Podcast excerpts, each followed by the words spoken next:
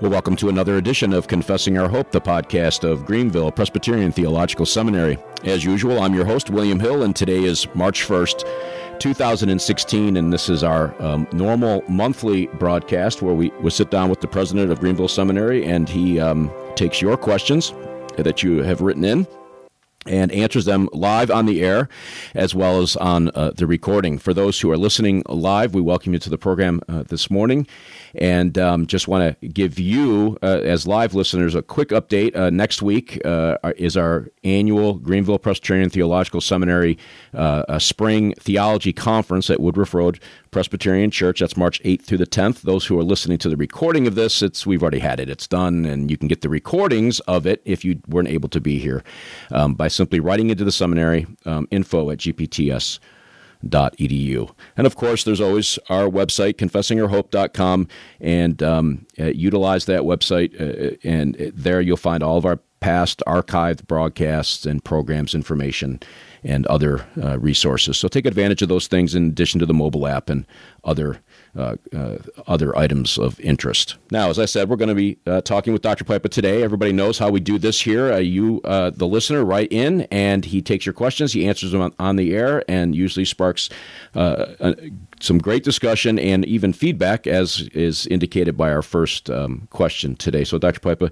again, welcome to the program, and I'm excited about these questions. And I guess we'll just jump right in. Well, thanks, Bill. I think this is probably the hardest set of questions that we've had, which is good. I think it shows the usefulness of the program and the growing uh, popularity of it.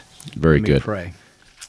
Our Father, we bless you that you are our God and Savior. We thank you for Christ, our Redeemer, for the Spirit who indwells us and is sanctifying us.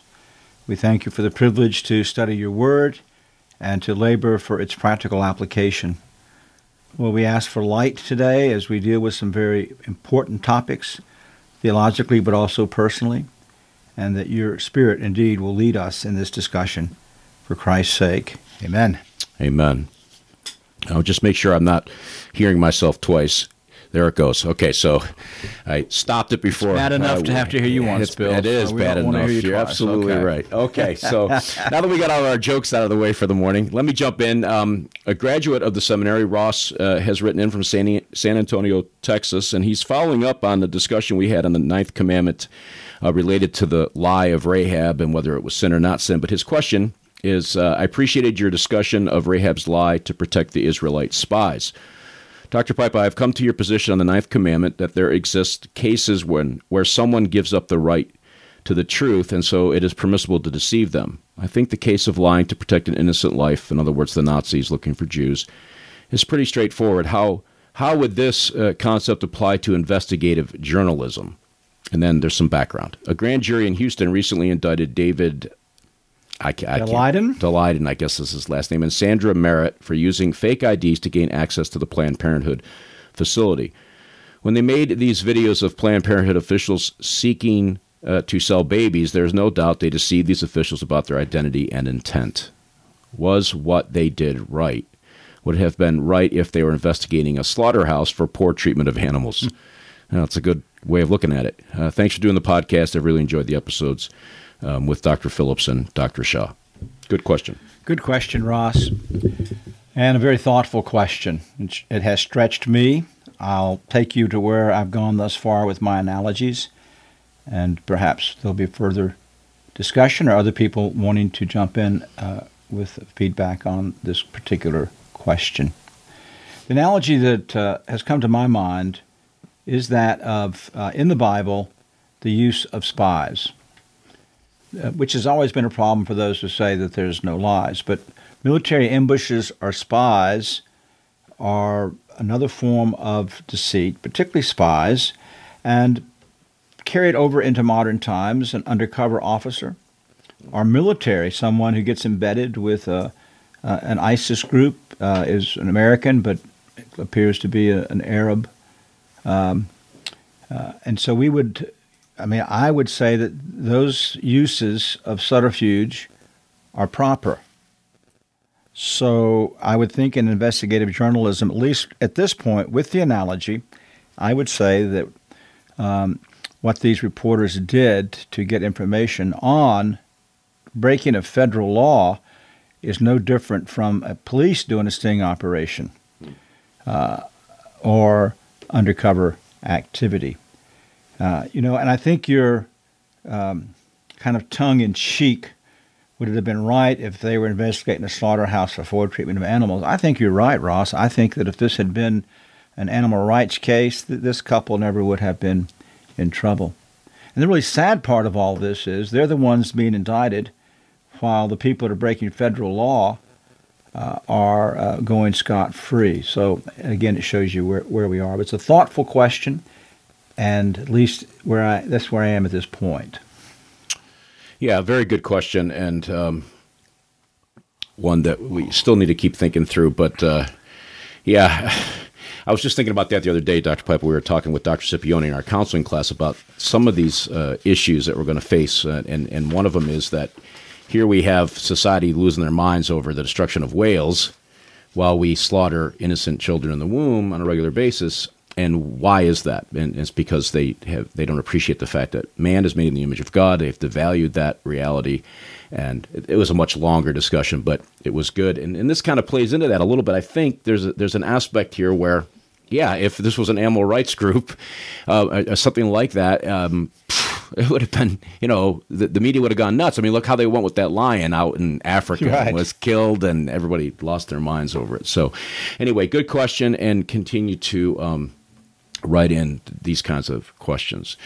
Our next question comes in from Jocelyn. She writes in from uh, Pennsylvania. It's a question related to Galatians 5:14, and the question is why when Paul in Galatians 5:14 sums up the entire law in a single command, he says, "Love your neighbor as yourself," and not as one might expect, "Love God above all else." There's a lot more, but she it's not. Well, I think that it'd be useful to at least um, she came across a, a book that she and, and her husband, uh, Zachary, who's a student of ours, were reading, uh, where this uh, is addressed. How is it that love of neighbor summarizes all that God has called us to do? Mm. The principle embedded in these words, this is the quotation from the book, is incredibly practical and insightful once you see it. It's only when I love God above all else that I will ever love my neighbor as myself. Now, into quotation, uh, Jocelyn thought that this was a bit of a non answer. I'm, I'm, not sure. I think it is indeed part of uh, the correct answer. And in fact, what Paul is doing here is following the example of the Lord Jesus Christ as he interacts with the uh, rich young ruler. So when this man comes hoping to uh, earn uh, salvation on the basis of his works. You remember what Christ uh, said to him in Luke uh, 18.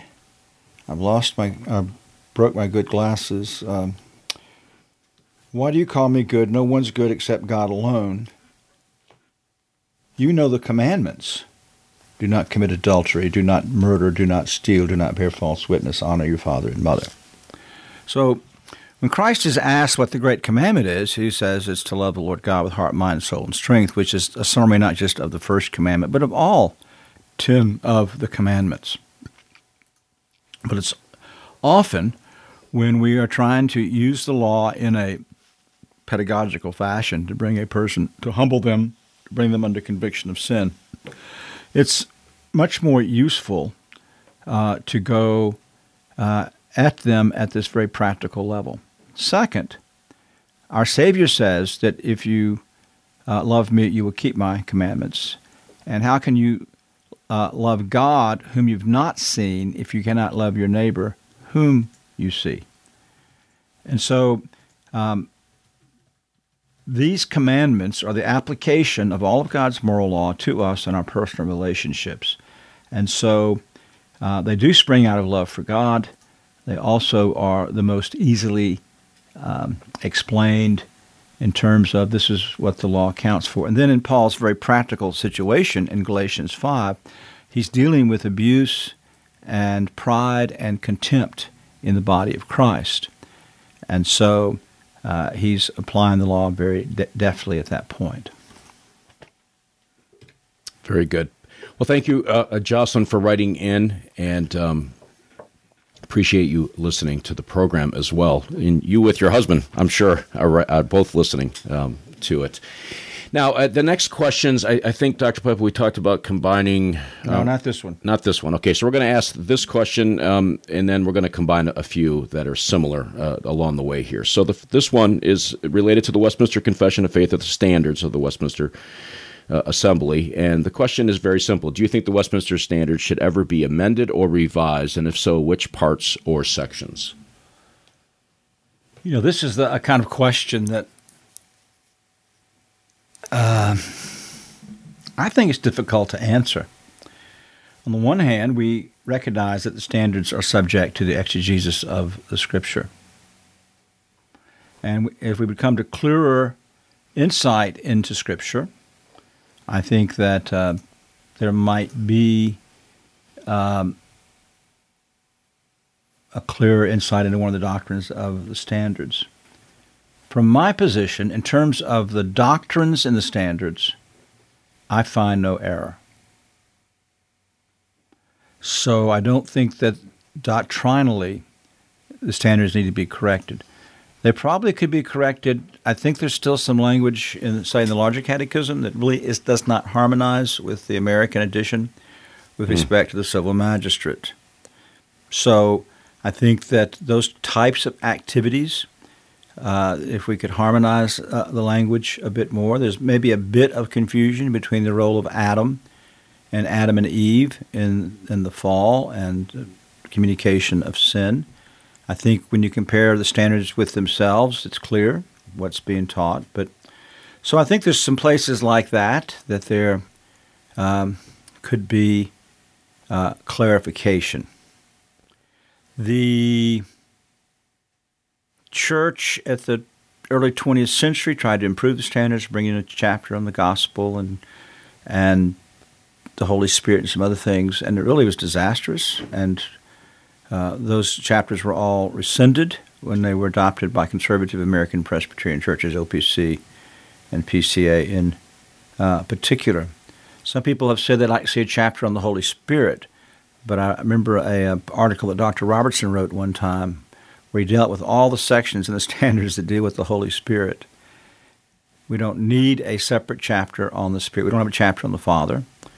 Uh, and the Spirit is evident and pervasive uh, in, uh, in the standards.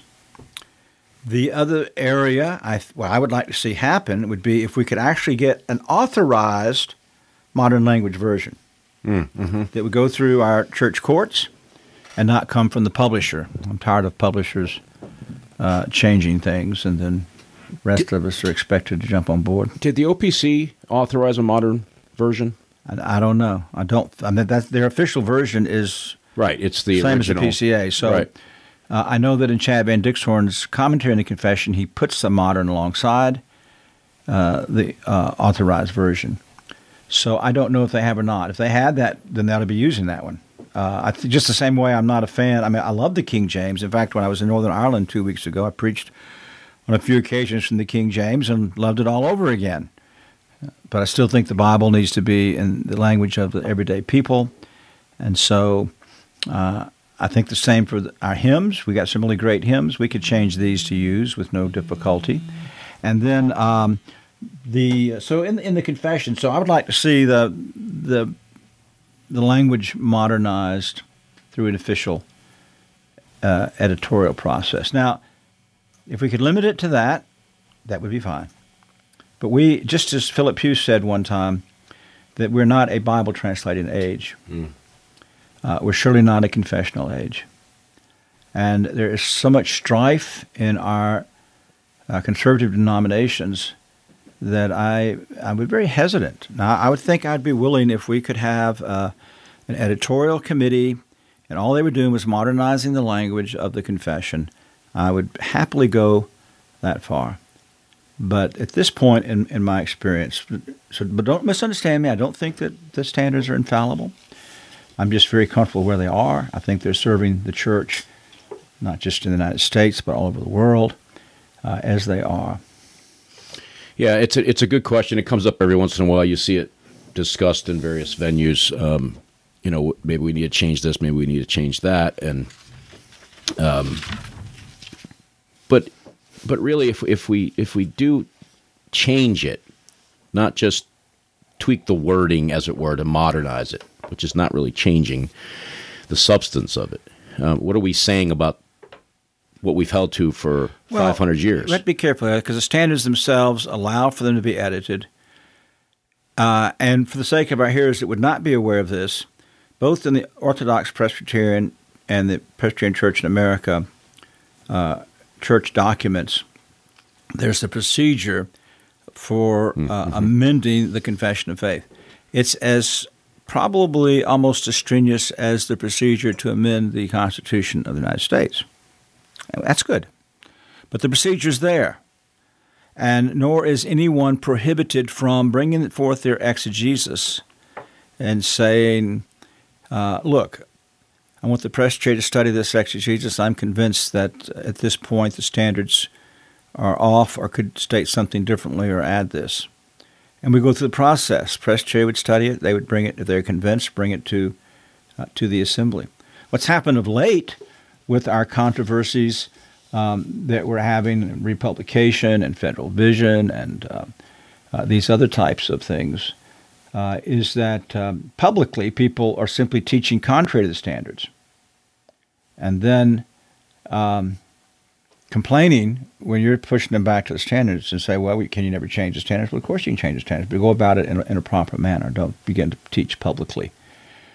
Paedo communion or republication or um, these other uh, other problems. One, uh, this does bring to mind, uh, I would like to see the standards less ambiguous. Now, some people, ah, no, they're not. Less ambiguous on the use of psalmody. Um, mm-hmm. I take that section to think that we must sing psalms, but that we're not to sing psalms exclusively. And that was the position of some of the Puritans in those days. In fact, I've been asked to write a, a book on that, and I'd like to get around to doing that. Um, so, if, if that's the case, since since our two denominations, the Presbyterian Church in America, Orthodox Presbyterian Church, um, officially do not hold to exclusive psalmody, then I think that that would be a place uh, to uh, clarify the standards. But again, you got to go through the process, and it's uh, it's hardly worth it, I think, at this point for something that small. Yep. Yeah, we're talking about one word really, and just so those who are wondering what the process is, I can't speak to the OPC's process, but I knew the PCA's process is, is, is it's arduous. It's very difficult, but it can be done, and it's three quarters General Assembly, three quarters of the presbyteries uh, after that first General Assembly votes, and then it has to come back to General Assembly the following year and three quarters again. So it's very difficult to do, but it's there because the documents of the standards allow for it. Is it and is it three quarters of registered or three quarters present? Uh, good question. Yeah. I'm not sure. Some of our changes are three quarters procedurally. Are, procedurally are uh, a percentage of those registered, which is absurd because a third or fourth of people go to the General Assembly don't go to the General Assembly, go to business. They go on vacation, so they're never in the hall. Or they're in the con- the booths. Not that I don't like. Anyway, we could go, we could go on a whole other subject. And and speaking of General Assemblies, uh, you know, we're getting to that time of the year where um, the PCA, the OPC, uh, and, and, other denominations are thinking about their General Assemblies, and we'll probably do something. Uh, in that vein, uh, when those well, days get closer, if, if, there's some issues that we know facing each church, to have somebody come in and speak. But let me say, we're going to this year. We're going to be at the OPC, the PCA Synod uh, assemblies. We're going to be at the RCUS Synod, the URC Synod, the ARP Assembly, and the Reformed Presbyterian Church of North America Synod. So if you're there, please come by the table and meet whoever's there from Greenville Seminary and tell us how much you love us and put a thousand dollar check on the table. Only a thousand? I'm I'm generous today. He's generous today. All right. Well, anyway, it's a good question. It's one that it comes up. Like I said, it comes up from time to time, and we just need to understand that it can be done. It's the process that's in view here. It's not that we don't do this by ourselves independently. Um, we're we're a united church. We're we're and and so we need to do these things decently and in order. Um, Now the next question is it's kind of similar, um, and it, and it we'll, what we'll do. I think we agreed we're gonna we're gonna we're gonna put these together. Um, so Right. it's about the BCO, uh, and this is particularly the PCA Book of Church Order. BCO is the Book of Church Order. Right. It's the uh, it's the operating manual of the denomination, as it were, and um, it's one of our constitutional documents in the PCA. And um, so all officers are are are held to vows publicly that they will uphold.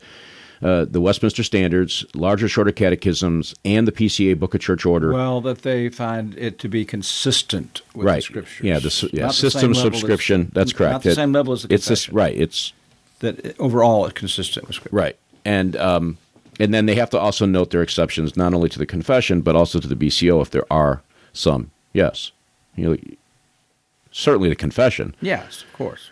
but even the BCO, you don't have to announce your exception if you have a problem.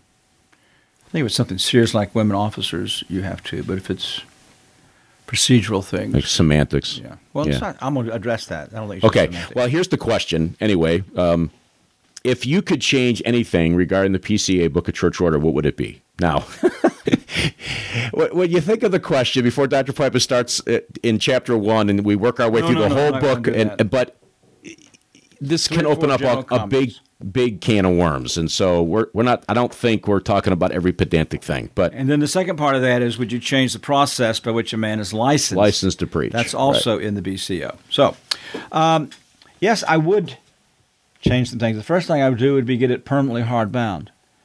I think it's very dangerous to have a loose leaf book of church order. It makes it all the more easier every year to have uh, multiple uh, amendments to the book of church order. So I think from the beginning, in the early stage, new denomination, have a loose leaf. For those who don't know, ours is in a three ring binder uh, whereas in the OPC it's hardbound. Now, I think a superiority of the PC over the I think the OPC book is too ambiguous. I was just dealing with an issue lately I was asked counsel on, and I talked to some different OP people, and they would agree, yeah, Presbyterians do this differently. But a loose leaf book of order is, I think, disastrous. Uh, second, I would simplify the process of church discipline. You could tell that part's probably written by lawyers. Uh, it is difficult to go through uh, that procedure and accomplish a spiritually intentional, purposed Yep. church discipline. I know it's done in a way to protect the innocent or they're not guilty, but there's still the appeal process, and so that is in place. And I'll say again, I think our appeal process is superior. Not many places I'll ever say this, but it's superior to that of the OPC, as just witnessed again at their last uh, General Assembly. The third change that I would like to see is, uh, and it was quite strange when we did it, and this shows you even from day one we were a bit of an of a divided group. Our directory of worship only has two binding sections: membership vows and the uh, Lord's Supper.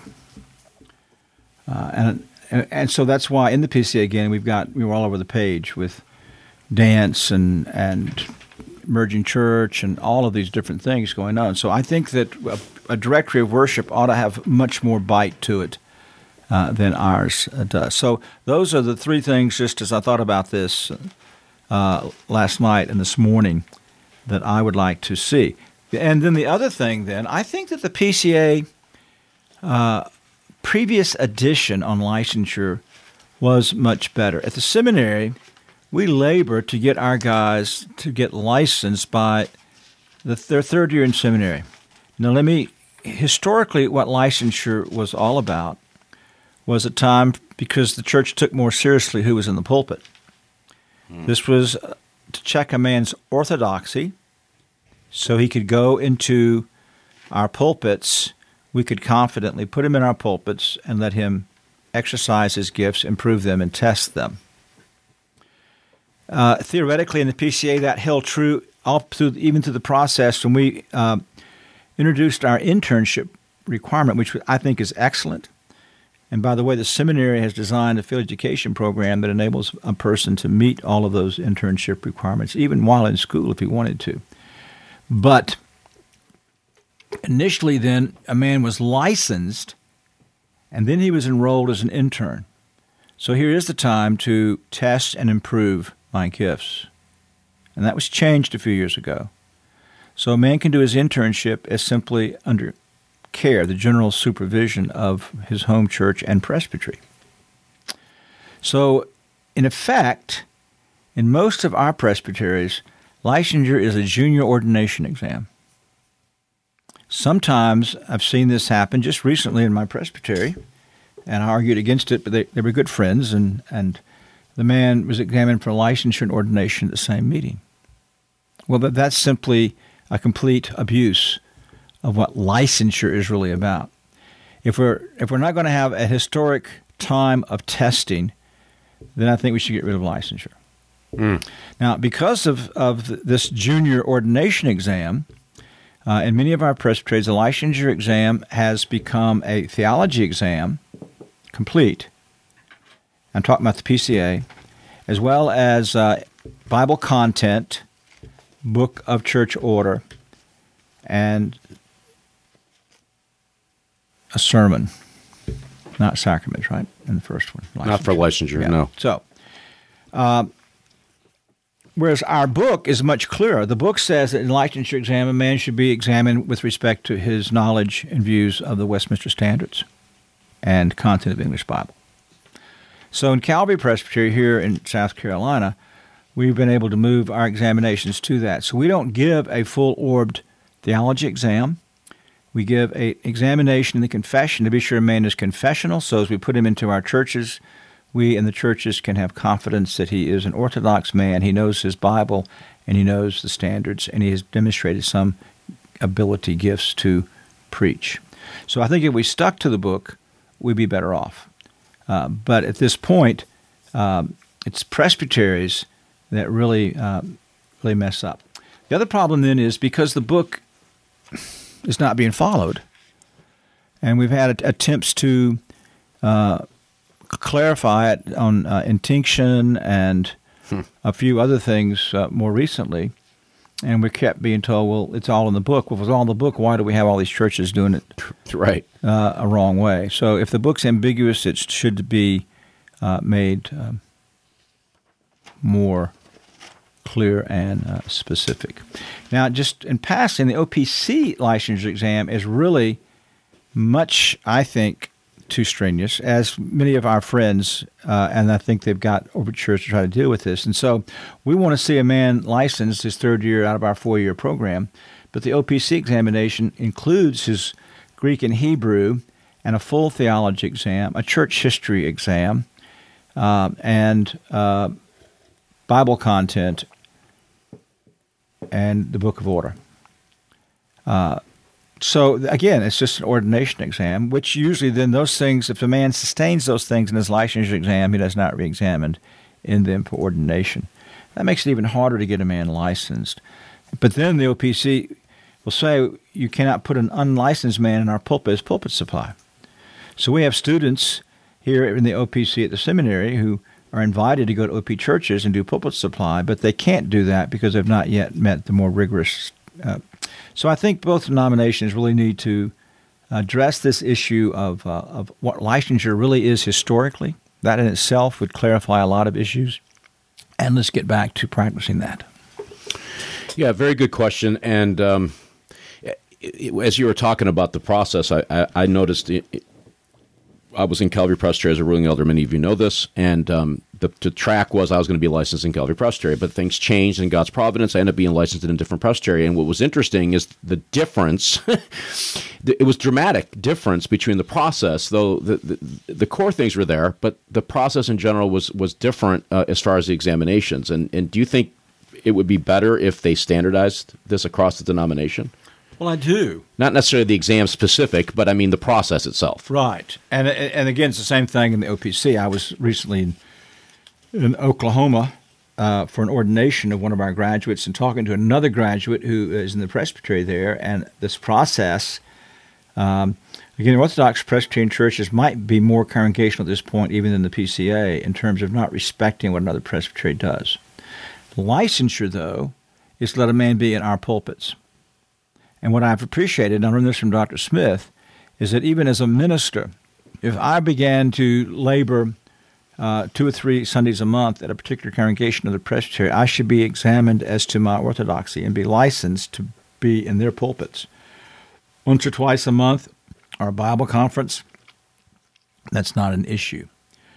And so I, I think that there always needs to be uh, a reexamination with respect to orthodoxy. But if a man has gone through some of the basic his, of his trials, I see no reason. And so our book allows that it's up to each presbytery how much it will transfer. So I think it would be useful if in both denominations, if the book spelled out more exactly. Of course, here I am saying let's quit amending the book, and now I'm telling you. But this is the final book. You asked me what I'd like to see change. So this is the final book that becomes then permanently bound. Yeah, I got asked that question in, in committee. Um, if you could change anything in the BCO, what would you change? And I mean, I had a ready answer, um, uh, but it was nothing to do with this, of course. But it was something else, and one that came out of General Assembly. We won't go there, but um, one that I, you know, anyway, had to do with the SJC. Anyway, we'll move on now. Before I get the book of church order, that's the problem. well, that, right. Uh, it was chapter thirteen, but you know, anyway, we could come back to that some other day. Um, I did get a writing question, Doctor Pipa, and I'm not sure. Um, it's a follow up. It, it, it, well, it's it's it's kind of a follow up. It goes along the lines of the confession, the standards, the BCO. Um, Is it Twitter?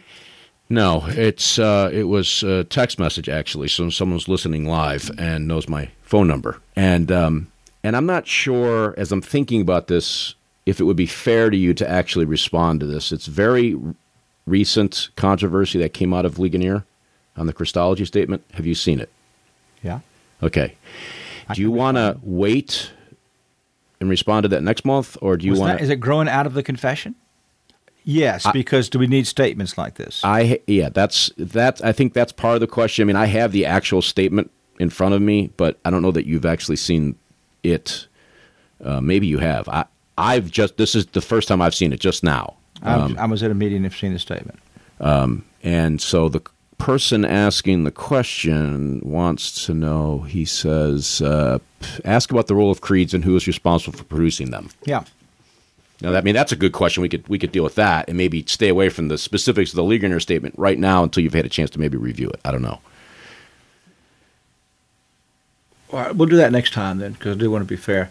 Let me just say that the statement's good. It's not. It's not of a confessional nature.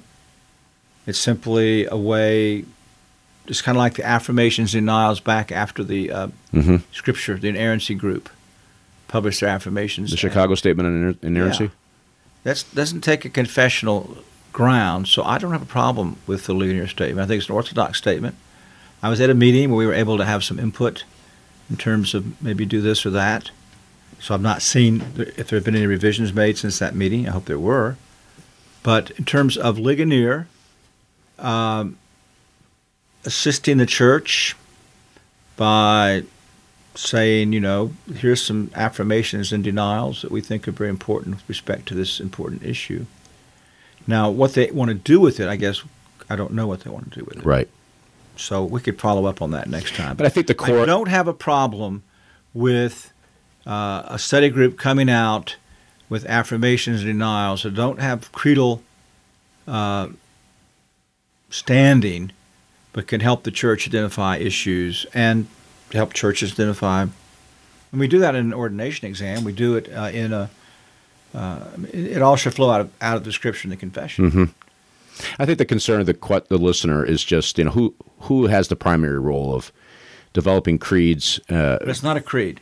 That's yes, I would agree. Only the church should be developing creeds. Well, okay. Westminster Assembly, of course, then you get the whole political thing. It was the church called to do that by the the and most long... of the ministers there were members in good standing in the English church. Uh, the synod was called by the magistrate, which they concurred it was right, and then we changed that in the state. Right. So, right. Um, but so the church should produce creeds. Or NAPARC, maybe you could have a multiple church thing, but I don't think that in the same category as the Chicago Statement on inerrancy. I think that is fine to say here's some light to help guide the church. But okay. we can follow up on that. Yeah, let's do that, and, and I'll move it to I'll table that actual statement itself to next month, and it gives you a chance to look at it. And but I would encourage if it's now if it now is available public, I would encourage everybody to read it. Yeah, it is public. Um, it's, it's, a good statement. And, and, you know, I can give the link. It's Christologystatement.com is the, the link. And Mark Jones has written a review on it at Ref21. So there's, you know, you can get both sides or whatever. I don't know. I haven't looked at it. So I'm speaking completely. I mean, I'm flying by the seat of my pants right here. I, this is the first I've seen it. So, um, anyway, that's why I asked it the way I did. I didn't want to yeah. blindside you and Good. make you come out public on a statement that you're not really sure about yet. Well, I so, saw the first edition of it. Yeah. Okay. Very good. All right. So we're going to press on. Um, we've dealt with the BCO uh, licensure issue. Um, here's a question uh, on women counselors. Um, do you think women counselors should be utilized in the church? And if so, what parameters would you place on them? Well, I think that the Apostle Paul uh, answers the question for us and uh, for, in, in, Titus 2. Verse 3 Older women likewise should be reverent in their behavior, not malicious gossips, nor enslaved to much wine, teaching what is good, so that, so teaching what is good, so that they may encourage young women to love their husbands, to love their children, to be sensible, pure, workers at home, kind, being subject to their own husbands so that the Word of God will not be dishonored. Mm-hmm. So I believe that uh, women have a particular role, women that have the gift of teaching or exhortation, have the particular role in the church of uh, discipling other women. Uh, one of the things that's important to keep in mind that uh, in the church, counseling really is discipleship. It can be remedial discipleship, it can be long range discipleship, but it's uh, helping a person apply biblical principles to um, their situation. So when we see here that women have um, not just the gifts, but are instructed by the Apostle Paul uh, how to use those gifts, then I think we have uh, uh, spelled out for us how a woman can uh, be an effective counselor in the church. In my own ministry, uh, I have encouraged uh, women in the church who I saw or the elders saw gifts to study biblical counseling. And we have used women like that in some ways in particular. It can be a single woman uh, or a married woman who has uh, particular problems, or not her husband, uh, where you need a couple together, but some things she might be dealing with. Uh, it's much better to have a woman counseling her uh, than a man. We just have had a, a situation here in my presbytery where uh, a man counseling, a pastor counseling a woman, um, just gotten out of hand. So uh, it, it's good to have that. Um, two places I also used couples. And so if you're going to use couples, it's good the woman as well as the man are, are trained. Um, one is in, in premarital counseling or discipleship. I trained couples to do that, so I wasn't having to do it all myself. And it's very good for uh, for women uh, in that process to have a woman there and a woman's ear. And even in marriage counseling, um, a couple often can, so it doesn't have to be a man and wife. I mean, it can be uh, a man in the church, woman in the church, but they're working together as a team to now work with this couple. Woman can be trained in that fashion. Uh, the church we attend here in town has an excellent lady counselor and she's quite useful with um, helping alongside the ordained minister who does the counseling as well as working with, with women. So I think it's a, a proper use of women's gifts, and I think it's can be very edifying for the body of Christ. Mm. Just to follow up on that, um, those who don't know, we have a, a two week intensive counseling program here at the seminary. It's it's really two semesters crammed into two weeks. Um, and, and, and some of these topics come up obviously in discussion and, and, and, and so forth. But um, the question I have related to that is if it's formal counseling, I'm not talking about uh, informal discipleship, lady on lady work. That okay, formal, uh, however you would would want to define that how much involvement should the elders or the session or the pastor have in, in that process? Whether maybe not directly immediate, but how much should they know and be involved? I think in? it would be with either. Well, if the church has a, an associate pastor or a ruling elder doing counseling, he needs to report to the session as well. It's not because she's a woman. So that the counselors need to uh, let the elders know, you know, here's where this case is. If there's sin involved, of course the elders must know about that. Uh, but otherwise, so and so is making good progress. Here's some of the things I've had her do. Uh, as long as you're not, you know, betraying a. Um, it's not that a counselor would ever uh, be committed to secrecy, uh, carte blanche, but in the same way, even a pastor doesn't tell a session everything that's come out of a counseling session. No need to, and it wouldn't really be right. So, but a general accountability, I think, is important. Let me add here, and I said this before on our program.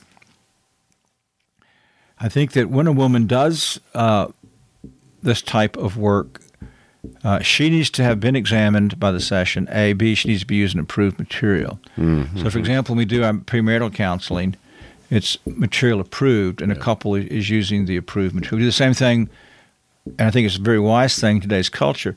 Would be to have uh, a couple that have demonstrated uh, real um, gifts and graces in rearing their children to take a, a young couple when they have their first ch- during their pregnancy and work through with them both the physical and the, spiritual aspects of child rearing. Mm.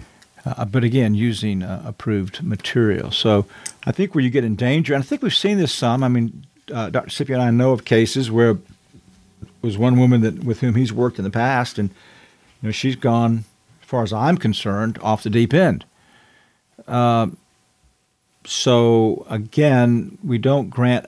I don't grant a theological autonomy particularly to women, because I, this upsets people. But if you just look at 1 Timothy 2, Paul says that woman's prone to deception. Yep. And we need to uh, protect her in, that regard. I mean, women are not great theologians, but there needs to be a safety net put up. Yep, that's a great point, and and and, and you're right. We have talked about that in the past. Uh, uh sessions still have to have so they're still responsible ultimately and have oversight and approve the material that's used and um, and, and, because that's those are the officers in the church ultimately responsible uh, for these matters. So um, anyway, good question, and um, and we will uh, press on. Um, I think we've weeded out all the controversial ones. Mm, well, this is the hardest one maybe I've ever been asked. Uh, okay, which one is that? Because I've had to jump around a little bit. No, um, we're right in order. Next one. Um, are we talking about the blended family one? Mm-hmm. Okay. So William writes in um, from uh, San Antonio, Texas. And um, you guys are voting down there today, by the way. I'm sure they know that. Bill. And um, well, you guys are voting down there today. I'm sure they know that, Bill. And so there's a hashtag on Twitter. Never mind. Anyway, the subject's blended family, and uh, it, it's it's kind of a three part question. Do you want to just read the whole thing?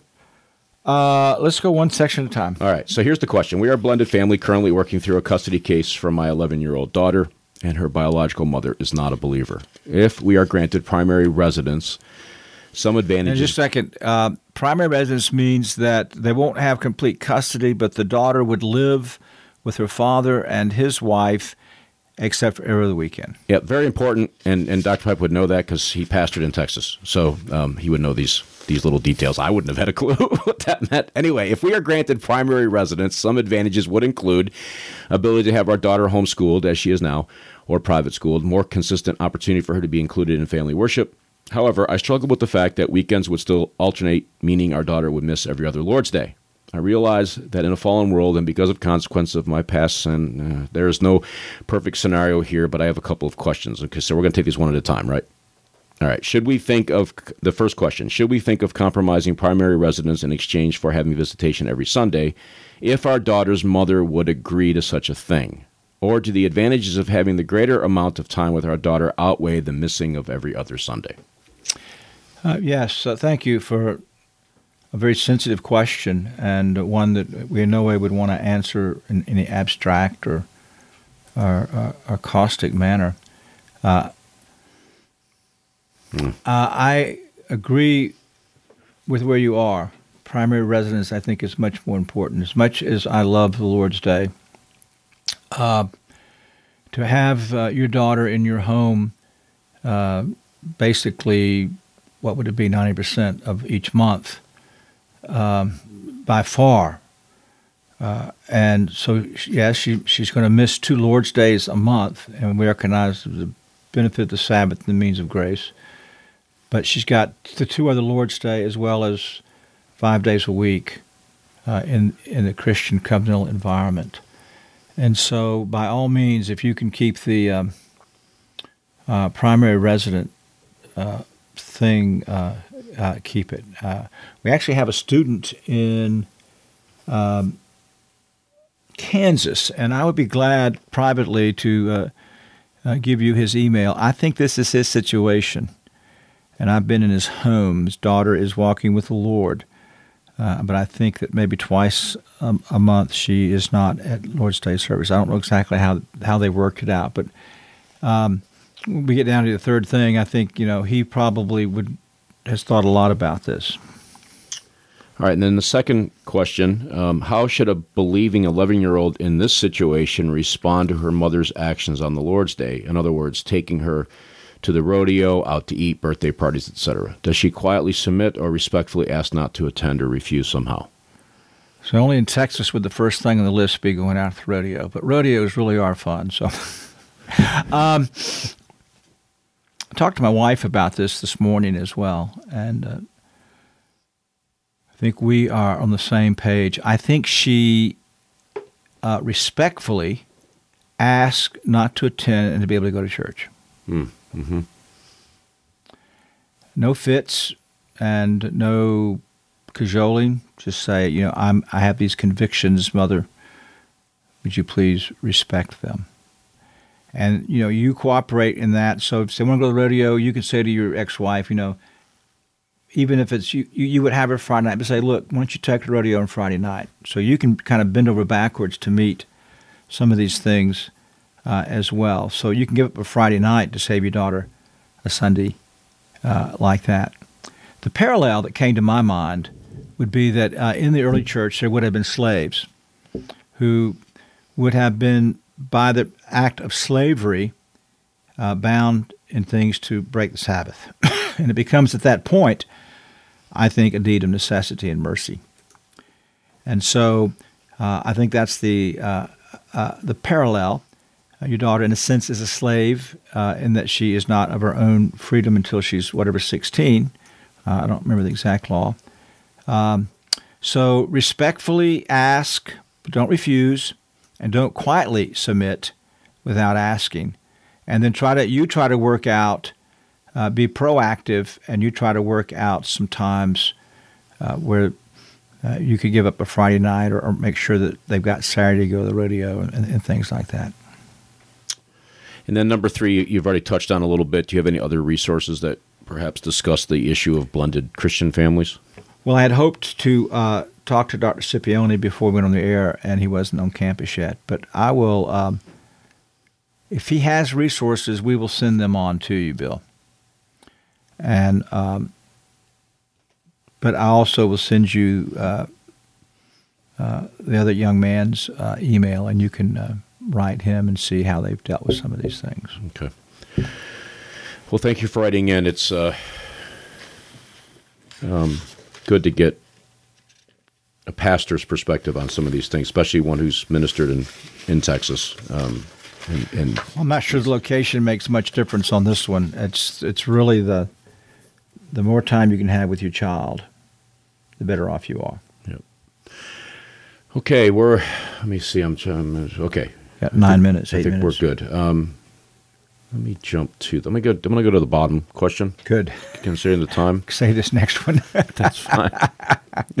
we'll come back next month and deal with the couple. We were on this. Dr. Pipa and I were on the same wavelength. That's not normal, at least on the program. anyway, all right. David writes in from uh, from England, uh, over the pond, and he has a question on family worship and the regulative principle of worship. And it's very simple. How does the regulative principle of worship apply to family worship? I think most of us do things in family worship that ought not to be done in corporate worship, such as discussing passages from Scripture or catechism questions, or having women, children, and non ordained men read and pray. Excellent question, David. Um, we have to distinguish, I think, between content elements, so to speak, and uh,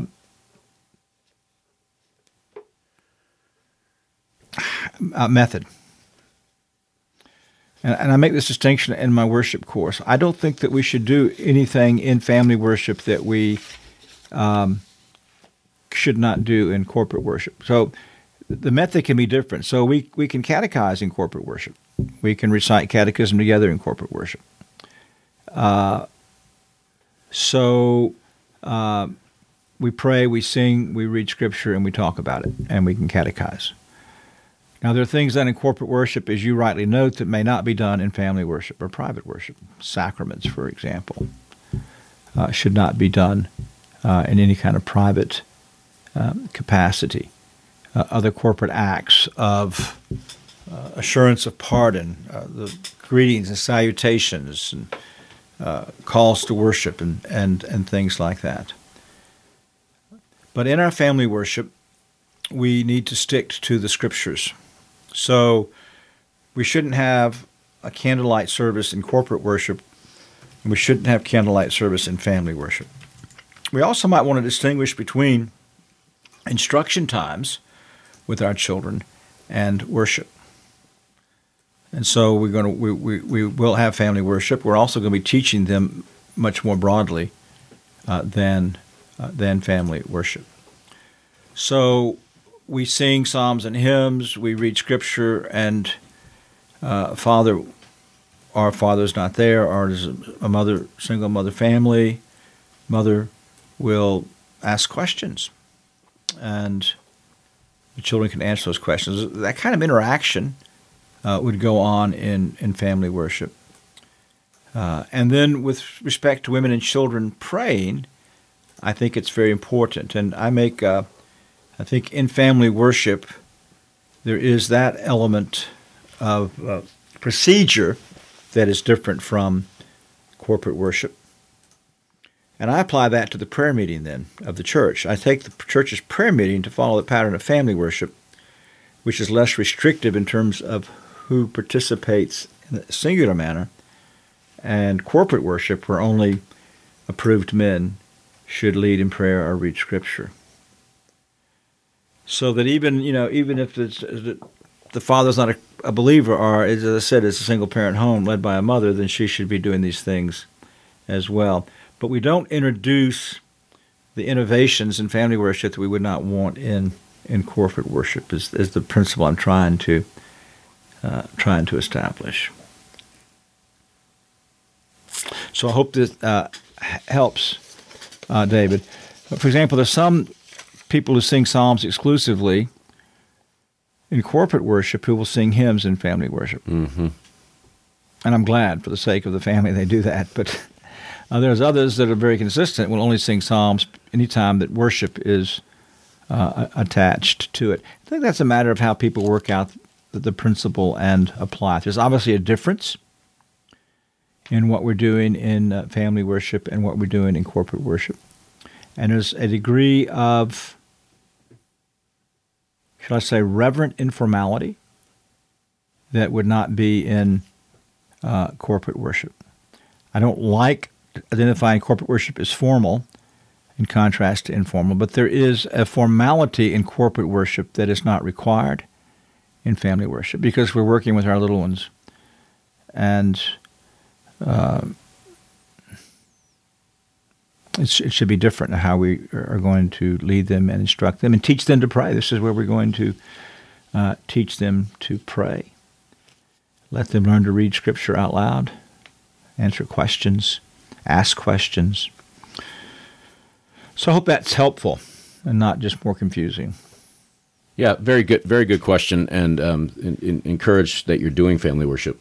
Obviously, or at least you're thinking about it. So, and and that's very important, regardless. Um, now that we've thoroughly warmed up Dr. Pipa, we we do have one question left. I've moved it to next month, um, our next month's discussion, because we're almost out of time uh, for today. But we've thoroughly warmed him up because he's going to leave here in a few minutes, and he's going to go to another interview uh, with um, Kevin Bolin. Kevin Bowling, I, I, was, which you all can follow. I think it's eighty nine point seven. It's his radio, but it's also streamed live on the internet. Yeah, that's what I'm saying. So yeah. they can get it on the internet from yep. his 89, 89.7, Is that right? I think that's it. Yep.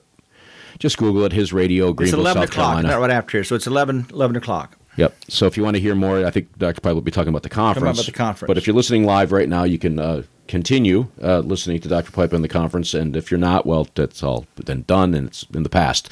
Um, Also, either if you're listening live or when you hear the broadcast of this, um, we're thinking about maybe you know trying to go more frequent. Uh, we'll do that as we have more questions. So you generate the questions. We will take the time to uh, create programs, and we're also going to be praying about trying to go to a stated uh, a stated time. And if I just happen to be gone that time, then we'll simply bring in a guest so that we can get more and more live listeners. So these would be some things we're thinking about, praying about, and ask you to join us in, in praying about these things. Yep. And and just so you do know, those who don't know, uh, it, the program is very simple. You run it, you you write in, you go to the website confessingourhope.com. The form is there. Fill it out. Send your question. It comes to me. I look at it. I, I, I put it somewhere. Dr. Pipa can then see it, and then you hear it. Almost always. Um, I don't. I don't think there's been a question we've, We've got that not we've dealt with the question. Not with. postponed some so I could study a bit more. But Right. So it's a very simple We got process. two and, postponed today, and they'll be the first two next time. Right. So it's a very simple process. You can also do it through Twitter. Um, you have to use, do it in 140 characters, Facebook. but you know, Facebook, whatever. I, mean, I try to create as many ways of getting the questions to me uh, uh, to the program as possible. But um, anyway, it's very simple. And if you want to follow Dr. Pipa on Twitter, it's at J Pipa Jr. Uh, Jr. All one word, as you well know. Um, and uh, and I'm William Hill Jr. W M Hill Jr. And uh, of course, we're on Facebook. The seminary is on Facebook. The podcast is on Facebook. Everybody's on Facebook. I don't know if that's a good thing or a bad thing. But anyway, there's just Well, different ways of say getting. go on Facebook and like us because the more you like us, the more we go to the top of the search engines. That's true. That's true. Yeah. So th- those, anyway, there's all these different resources, ways of getting things out. And if you do listen to the program live, you don't have to be tied to a computer. By the way, there's a mobile app for the software that we use, so you could be listening in the middle of the airport if you'd like, um, or in your bedroom. I don't care. Uh, Listen wherever you like. but anyway, you have different ways of doing it. So, any concluding remarks? We're right just about the hour mark. Well, I think it's time to get pastors just and ministers start thinking about our summer institute. We've got two fantastic things point. this summer. Yep. First week of August, Dr. Chad Van Dixhoorn is going to be here to do the Westminster Standards and Pastoral Care. We often haven't thought about that approach to the standards, approach of the standards. That's going to be dynamite. So that's the first full week of uh, August from uh, Monday afternoon through uh, Friday noon. The next week is going to be uh, our kind of uh, biannual uh, Southern Presbyterian theology class. This is the first time that Dr. Willborn is going to get to teach the class since Dr. Smith now has fully retired. But the neat thing about this, and many of you have asked about this, and now I'm saying this now so you can plan. Dr. Willborn will be a, doing a tour as part of the class of some fantastic South Carolina historical sites with lectures built into that as well. People have done that tour. The students do it every year, but we did the tour a few years ago uh, after one of our conferences, and it was just, you know, people have been asking and asking for us to do another one. So here's the ch- opportunity this summer. You can take two weeks. You can come down and do both those classes. You can do one or the other. I've had ministers say we want more ministerial uh, on the job training. This is your opportunity now. And so uh, we encourage you to, to take advantage of these things this summer. And remember the conference, Tuesday and Wednesday nights will uh, be uh, live uh, broadcast Through sermon audio. so through Sermon Audio. GPTS Mount Olive is the Uh, page. it'll be a, a video live uh, broadcast. The rest, of, if you can't come, you'll be able to get the other things uh, fairly soon. You can also purchase um, the CDs or MP3s uh, pretty quickly afterwards as well. If you can come, come. Yep. And and RHB will do the bookstore, Oh, and and you can spend a ton of money there, or just look around. spend a and- ton of money, and but get double what you get anywhere else. yeah, and there's no question. It's a great bookstore. Um, it's a great conference. It's great fellowship. Um, friends I haven't seen in a couple years are coming in from all over the country, and uh, so I always look forward to catching up with people. And and that, that's a, a lot of people do that. And but then you also get some great lectures, and it's a very important topic as we've already discussed at length on this program, uh, especially with what's going on uh, in our culture. So. that's what's going on. We have other things we're working on, and uh, more guests lined up. And uh, my assistant has informed me of the lineup, but I don't think he's right. Um, and I know he's listening to this, and he's probably checking again at this moment. But so I'm going to just simply say this: if you want to know what's coming up on the program, because I could be wrong too. Um, go to the website confessingourhope.com there i have the list there um, we got a little out of order and in case you have noticed i'm not i'm no longer uh, including episode numbers in the front of the programs because I can stay out of that corner in the future. So go to the website, confessingourhope.com, and there you'll get the information up to date as to what is really happening around here because I half the time don't know. So until next time, we do thank you for listening to this particular edition of Confessing Our Hope, the podcast of Greenville Presbyterian Theological Seminary. And God bless.